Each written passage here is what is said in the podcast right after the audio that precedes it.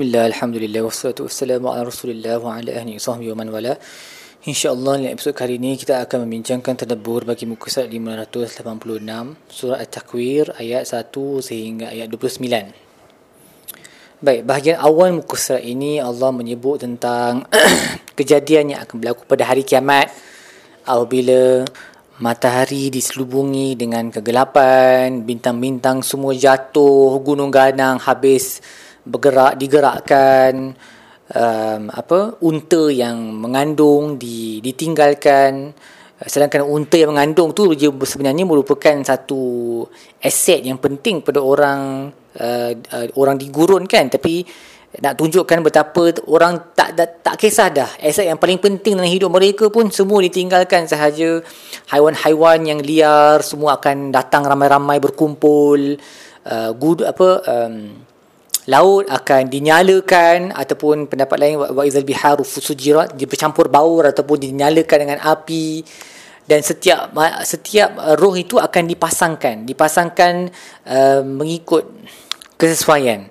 So uh, orang yang uh, selalu melakukan ketaatan mereka akan dipasangkan dengan orang yang seperti itu juga di syurga.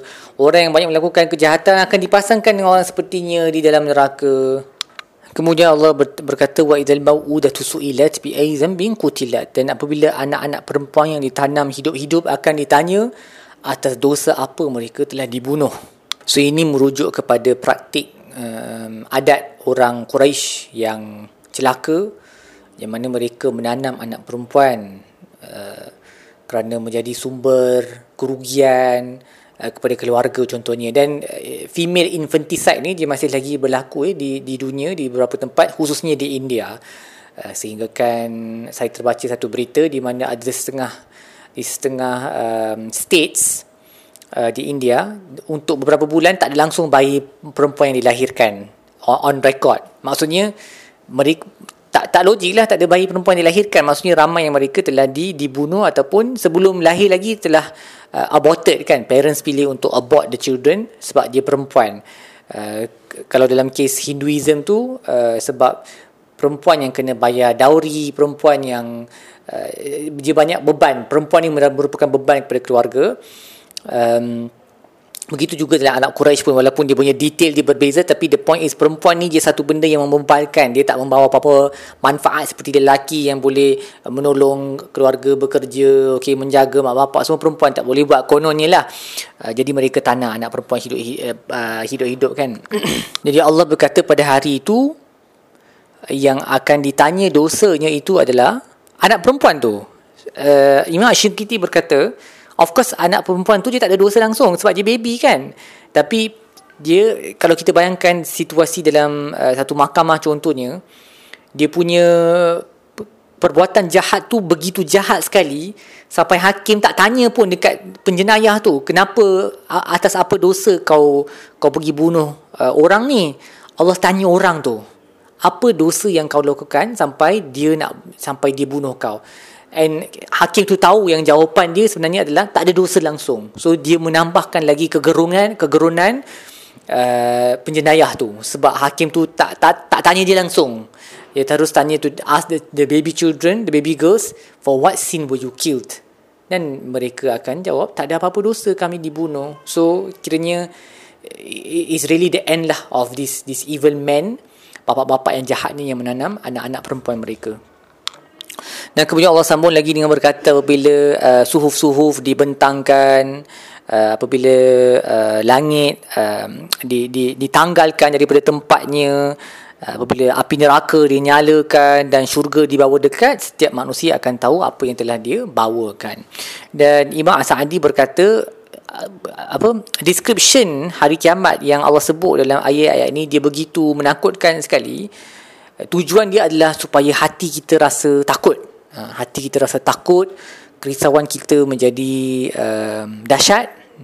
Uh, dan yang dengan itu kita akan lagi berusaha untuk menghadapi uh, hari kiamat hari yang menggerunkan ini dengan apa-apa preparation persediaan yang patut seperti bergegas melakukan amalan ketaatan dan menjauhkan diri sejauh-jauhnya daripada amalan yang mendatangkan kemurkaan Allah Taala. That is the purpose. That's why Allah describe the day as something that is very scary. Supaya benda tu akan kita akan rasa ketakutan tu. So of course benda ni hanya akan boleh tercapai kalau kita faham lah apa yang kita baca tu. Kalau tak faham then dia tak efek tu tak sampai. Sebab tu kita kena berusaha untuk memahami Al-Quran. Selepas itu Allah uh, bersumpah demi uh, objek-objek cakrawala seperti planet dan bintang yang yang bergerak di atas orbitnya dan kemudian dia terbenam uh, demi matahari demi demi malam demi siang. Dan kemudian Allah memberi jawabul qasam innahu laqaul rasulin karim.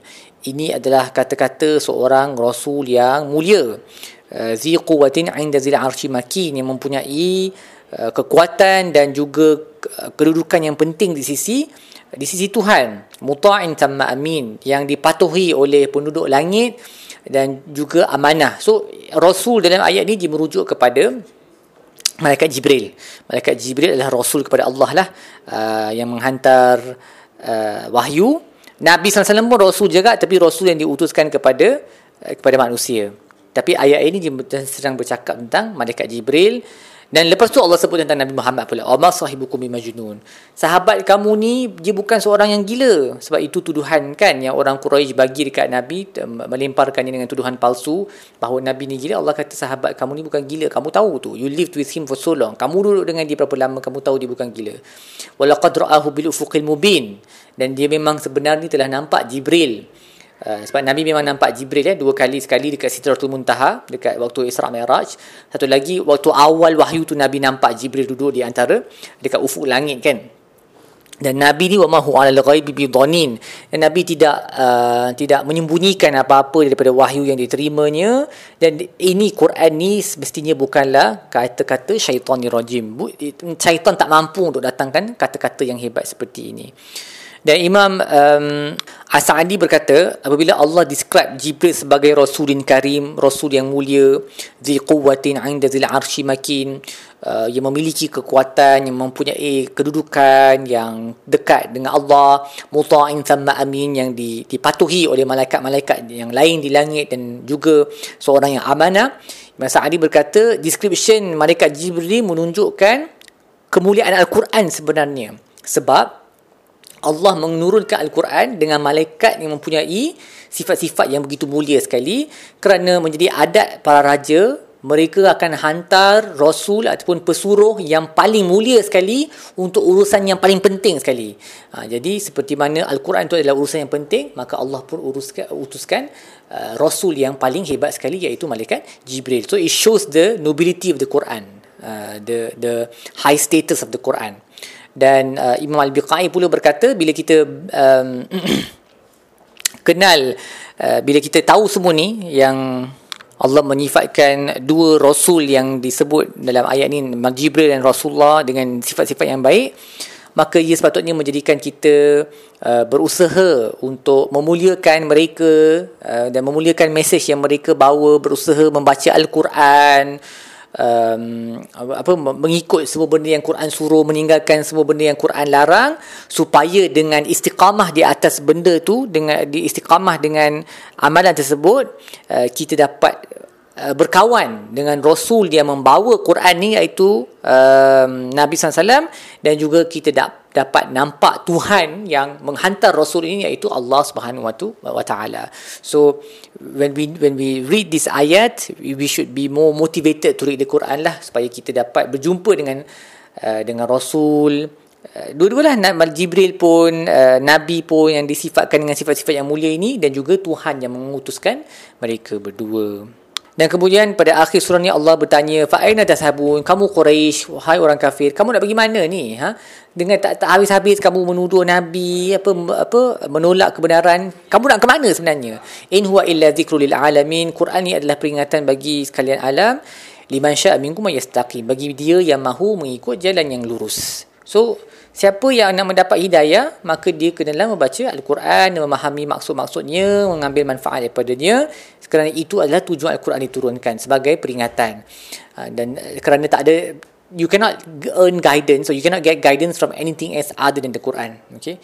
Cara hidup, uh, hidayah yang tertinggi sekali, terkandung di dalam Al-Quran. Bukan daripada falsafah-falsafah ahli falsafah tak kira berapa banyak PhD mereka ada berapa hebat perkataan-perkataan yang mereka guna.